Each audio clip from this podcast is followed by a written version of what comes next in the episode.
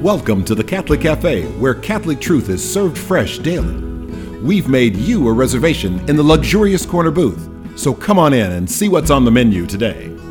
Now, here's your host, Deacon Jeff Drzymski.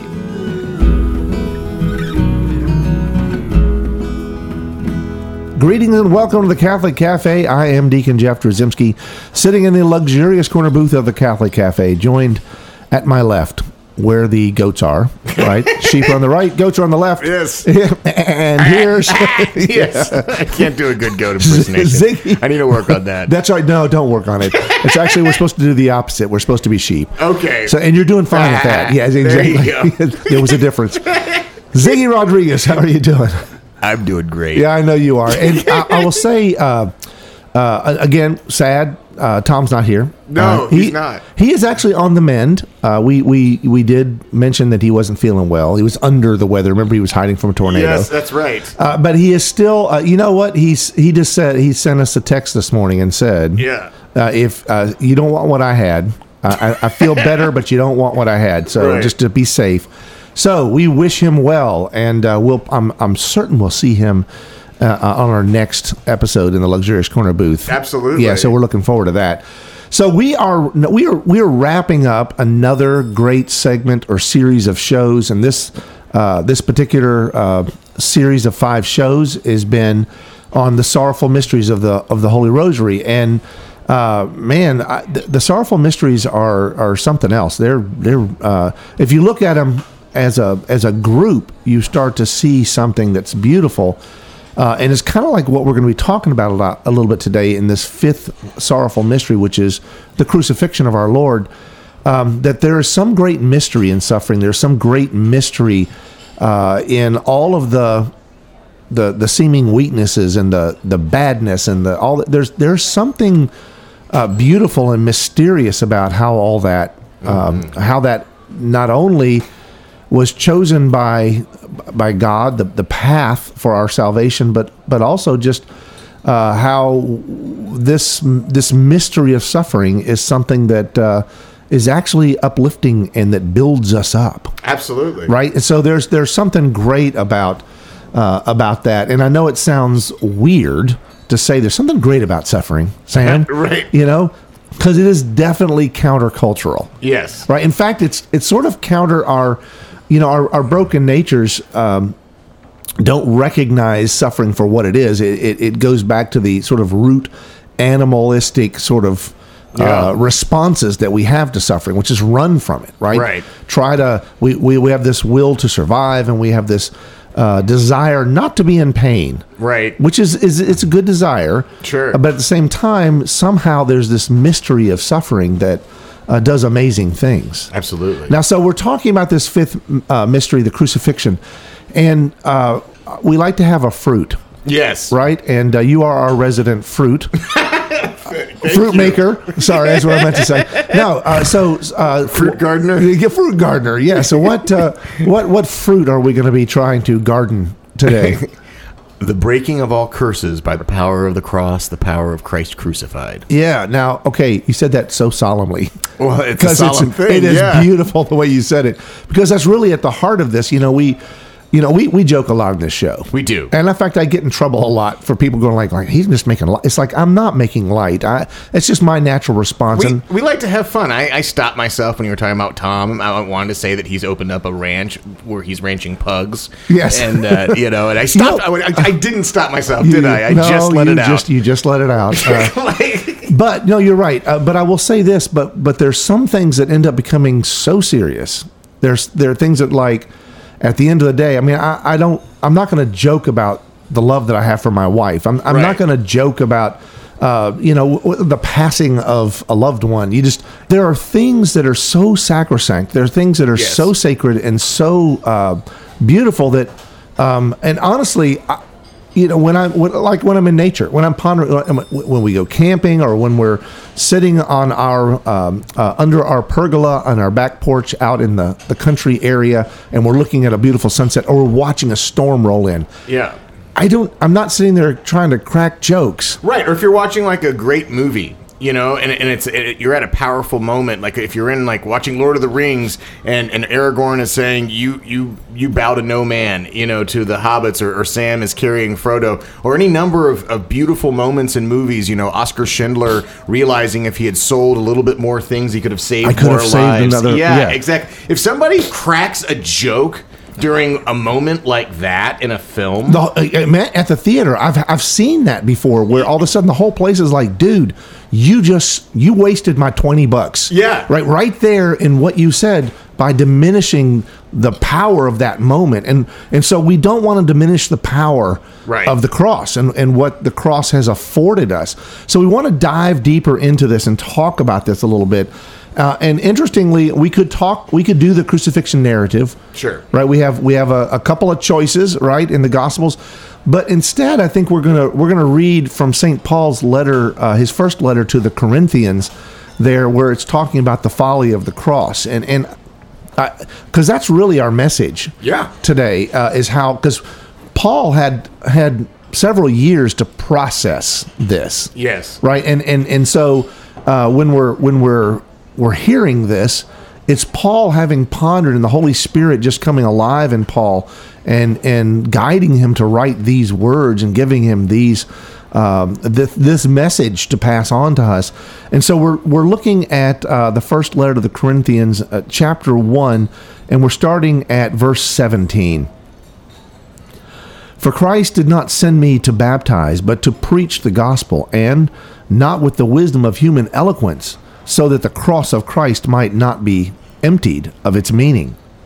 The message of the cross is foolishness to those who are perishing, but to us who are being saved, it is the power of God. For it is written, I will destroy the wisdom of the wise, and the learning of the learned I will set aside. Where is the wise one? Where is the scribe? Where is the debater of this age? Has not God made the wisdom of the world foolish? For since it is the wisdom of God, the world did not come to know God through wisdom. It was the will of God through the foolishness of the proclamation to save those who have faith. For Jews demand signs and Greek, Greeks look for wisdom, but we proclaim Christ crucified, a stumbling block to Jews and foolishness to Gentiles. But to those who are called, Jews and Greeks alike, Christ, the power of God and the wisdom of God. For the foolishness of God is wiser than human wisdom, and the weakness of God is stronger than human strength. Consider your own calling, brothers. Not many of you were wise by human standards. Not many were powerful. Not many were noble birth. Rather, God chose the foolish of the world to shame the wise, and God chose the weak of the world to shame the strong. And God chose the lowly and despised of the world, those who count for nothing, to reduce to nothing those who are something, so that no human being might boast before God. It is due to him that you are in Christ Jesus, who became for us wisdom from God, as well as righteousness, sanctification, and redemption, so that, as it is written, whoever boasts should boast in the Lord. Man, talk about countercultural. Yeah. I mean, he, he Saint Paul lays it out there. Yeah. I mean, he, he there there's uh, in no uncertain terms is he saying, look, the world tells you this, but here's what's really going on. Right. And and I think it's hard sometimes for us as uh, you know, modern day uh, Christians to wrap our minds truly around how someone like Saint Paul was processing the cross. You know, Saint Paul in ancient times, he knew before Jesus Um, he knew about the cross, and he knew about the practice of crucifixion, and he knew that that was a shameful way to die. That was how a person was singled out, and they were, uh, it, it was the, the cross and, and crucifixion, you were being made an example of. Yeah. And, and, and you were being humiliated in your death. We, we, we, yes, exactly. That's the whole point of it. The whole, and it's, it's supposed to be an awful way to die, and a shameful way to die, and a humiliating way to die. And so you were a spectacle. You were you were meant to be seen, right? Like we we're we're we're making a point here. We want everyone to see, and we want them to see you. Yes, yeah. And, and so the Jews The ancient Jews, what was their picture of Messiah? The picture of Messiah was the great military leader who is going to liberate the people of God from their enemies. And in their mind, the enemies of the, the of the people of God was Rome, right? Was, yeah. And so they wanted a military leader. To vanquish leader. Rome, right? To right. vanquish their enemies. And they and they didn't see it coming when, I mean, on Palm Sunday, when we when we start to celebrate Uh, Easter week, and you and you see uh, this unknown guy, yeah, right, show up, uh, meek and humble, riding on an ass, right, right. That is not. They were a powerful giant white steed on yes. which sits this military guy, all clad in iron and whatever, was going to come and vanquish their enemies for them. They wanted to see strength. Raw power, you know, crushing, you know, showing that the... Because if you look at the history, the salvation history of the Jews, it's not a, a crazy thing for them to think insofar as warfare was was uh, was very a very real way of, of God conquering the enemies of the people of God, being led yeah. by the by the Ark of the Covenant, which at this point, you know, Jeremiah had hidden, uh, the prophet Jeremiah had hidden the uh, the Ark of the Covenant, so they didn't have that weapon of God right. to take into war. But at the end of the day, um, the notion that th- that sort of warfare would be the answer to their problem with Rome, it was sort of a common sense conclusion for them to draw. Sure. And and the thing that's interesting is I, I heard, uh, I th- actually I think it was Bishop Barron once, uh, he said many years ago, that if you, that uh, I believe he was talking about Origen and Origen's, it was either Origen or Irenaeus's interpretation of the Book of Revelation, and uh, specifically the lamb that appeared slain being the one who would open the seven scrolls. And he said that the wisdom of that is it shows us, you know, when we look at all the violence of the Bible, where the people of God are are in physical combat with these enemies, uh, uh, these human enemies, right? That w- the, the, all of those scrolls, the truth of those scrolls is unlocked by what? By the Lamb who appeared slain. Right, yeah. And so that's the wisdom, that's the lens through which we need to look at all of that, that he ultimately, God took all the violence of the world upon himself through the cross, right? And and that if we want to read, we can then, through another letter of Paul, Paul's letter to the Ephesians, where we talked about this and during the third sorrowful mystery, that uh, we there's a that the spiritual armor narrative, yes, right. Well, in that narrative, Paul says our battle is not with flesh and blood, but with the powers and principalities of hell.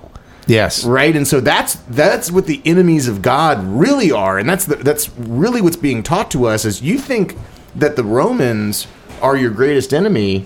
But in fact, it's it's the it's the devil and his minions who were cast out of heaven, and where were they sent? To earth, right? Where they were given dominion. A hundred percent, and th- and that's the thing that we like that that we look at all of the, the sin of the world. We look at all the the problems of the world, the brokenness of the world, and it all has its origin in the Garden of Eden. Yes, right. And and so th- this idea that we're uh, that we've got like modern day enemies to fight. I mean, we we do, but it's an enemy, right? Uh, and and sometimes, you know, in our in our faith, we refer to him as the enemy, right? Right, with the capital E, uh, and we're talking about the devil, right? We're talking about Satan, and and th- and then, so let's put that in relationship though to the cross, right? So what does the cross do to Satan? Well, so at the end of the day, uh, you have the cross. You have you have Satan has a dominion. Right, of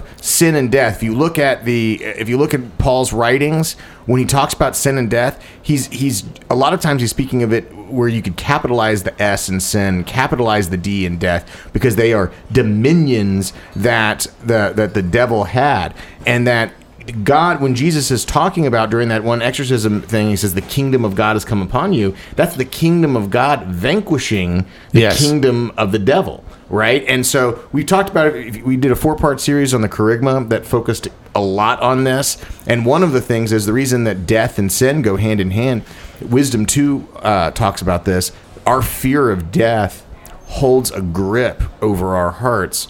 and in that visceral, primal way, and makes us, and it, it inclines us to sin. It says, maybe this stuff here on earth is all that there is, and I got to get while the getting's good. Right. And the whole idea of Christ, uh, he is stepping, this is quoting uh, uh, Father John Ricardo, we, we had quoted him in, in previous episodes, he allowed himself, he f- camouflaged his divinity, and he allowed himself to get swallowed up by death so that he could blow it up from the inside. You know, like, we see Christ on the cross and we think, you know, this is, so the, the reason that he's calling the, the cross, people are saying that looks like foolishness, is they, they would say, we thought this is going to be a strong military leader, and instead here's this weak guy, you know, and... Right.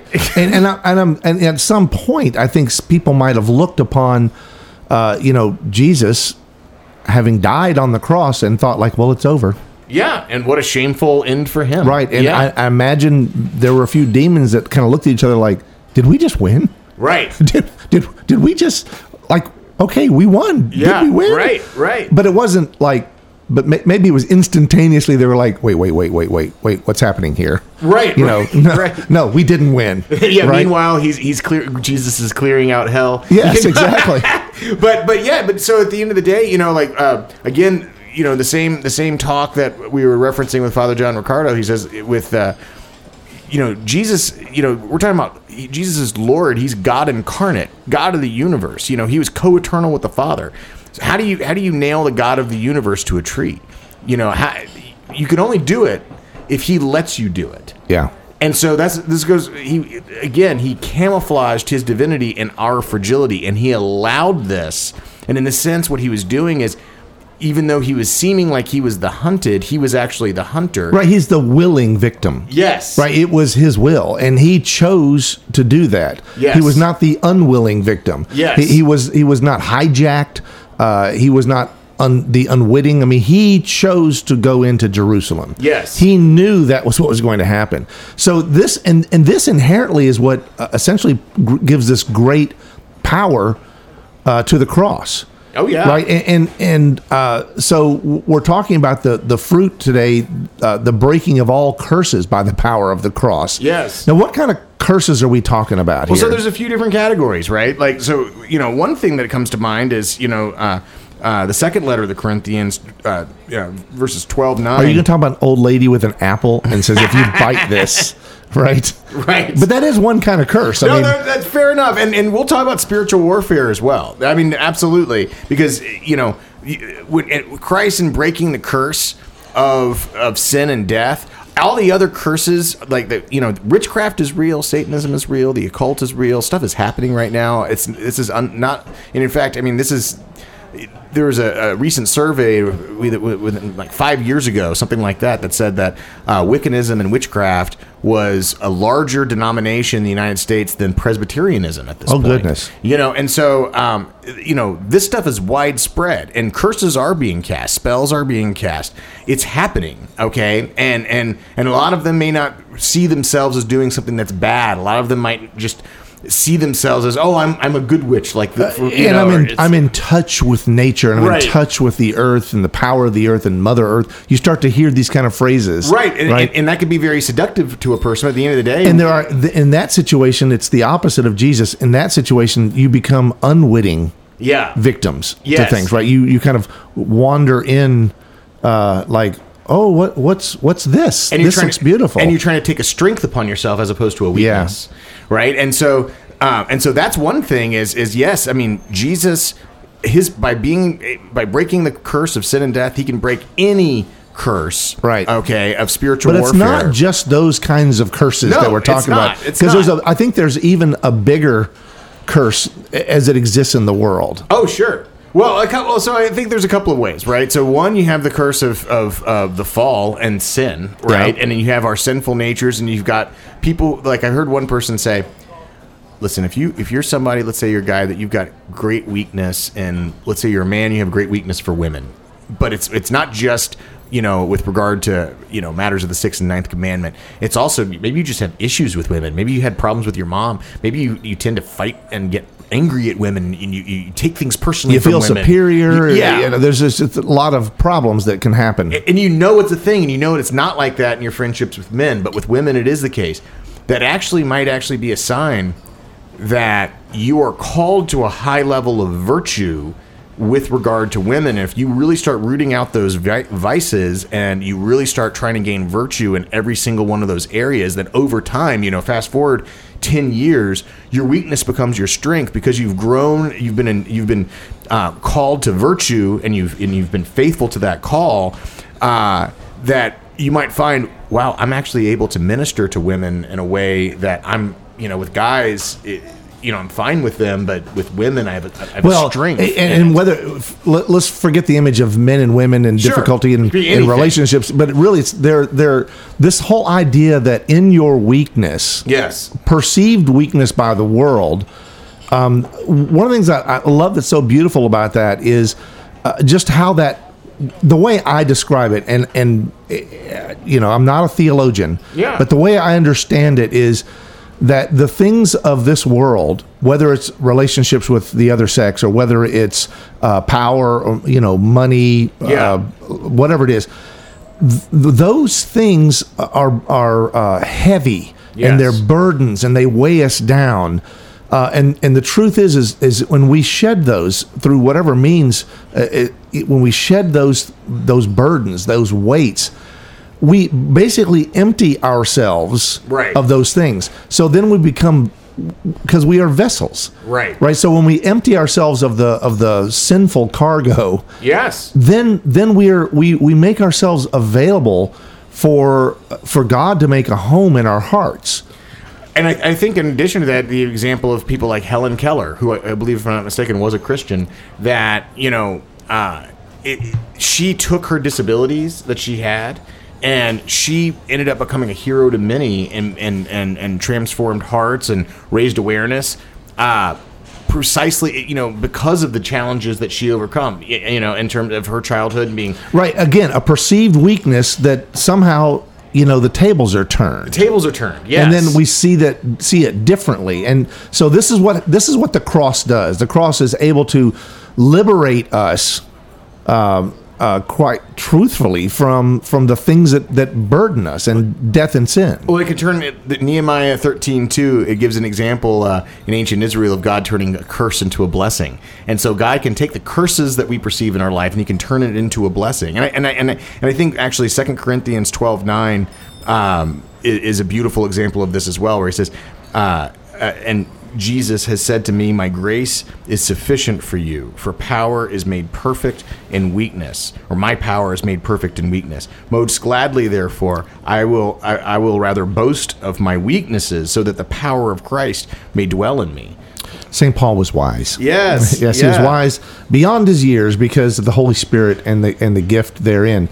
And uh, be, well, because he emptied some. He talked about, you know, the, the thorn in his side and the and the yeah. and the weaknesses that he had, and when he empties himself of those things and is constantly shedding, uh, you know, the, the things that he doesn't want to do. Yes, and he says, "Why do I do these things that I don't want to do?" And I just I do them anyway, you know. And and when he sheds himself of that, then the strength of the cross empowers him. And so, you know, all of our listeners, whether it's spiritual warfare concerns, or whether it's just circumstances in your life, um, or whether it's a sin that you might be struggling with, let's flip our those our perspective on things. Let our weakness be our strength.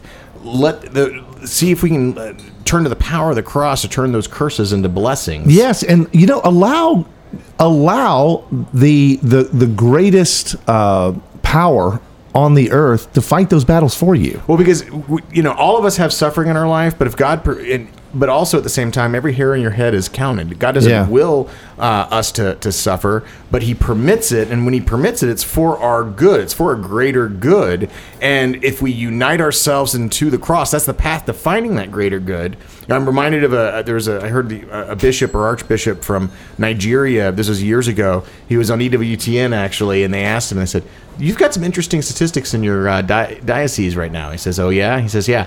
You're number one for violent martyr deaths in the world this year, but you're also number one in vocations and priestly vocations. Mm. And he's like, is there a connection? He says, yes. I'm paraphrasing, but he said, you know, a weak church, he said, like a persecuted church is a strong church. Right. And again, that's the that's the folly of the cross. Yes. And and that's what the, the and the sooner we realize that, and the sooner that we empty ourselves of all those things that are burdening us, and also Uh, not allowing ourselves to be unwitting victims to spiritual warfare, wandering into uh, a dangerous neighborhood, as it were, when it comes to, yeah. uh, to when it comes to sin and death, and uh, and then certainly the occult and and and these things that where some people are are getting, as you mentioned before, drawn into.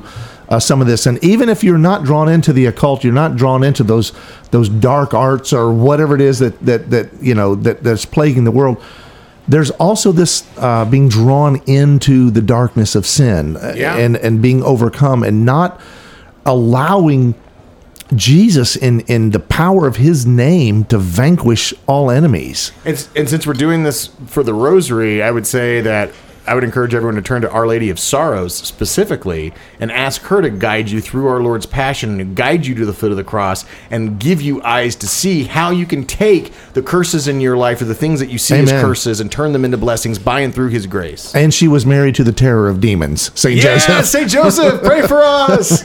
So there's a lot to go on here with these sorrowful mysteries, and the sorrowful mysteries are not supposed to get you down. Right. Right? Because what comes out of the, the greatest sorrow of those sorrowful mysteries is the resurrection, is the power of God, is the authority of God, but also the grace, the love, the mercy of God poured out on all of us. Uh, and it's such a beautiful opportunity. So continue to pray that rosary, especially the sorrowful mysteries. But I guess not just the sorrowful mysteries. How about any of the rosaries? We need to pick up our rosaries again. We really need to start praying the rosary, because what the world needs right now is more rosaries. We need more prayer.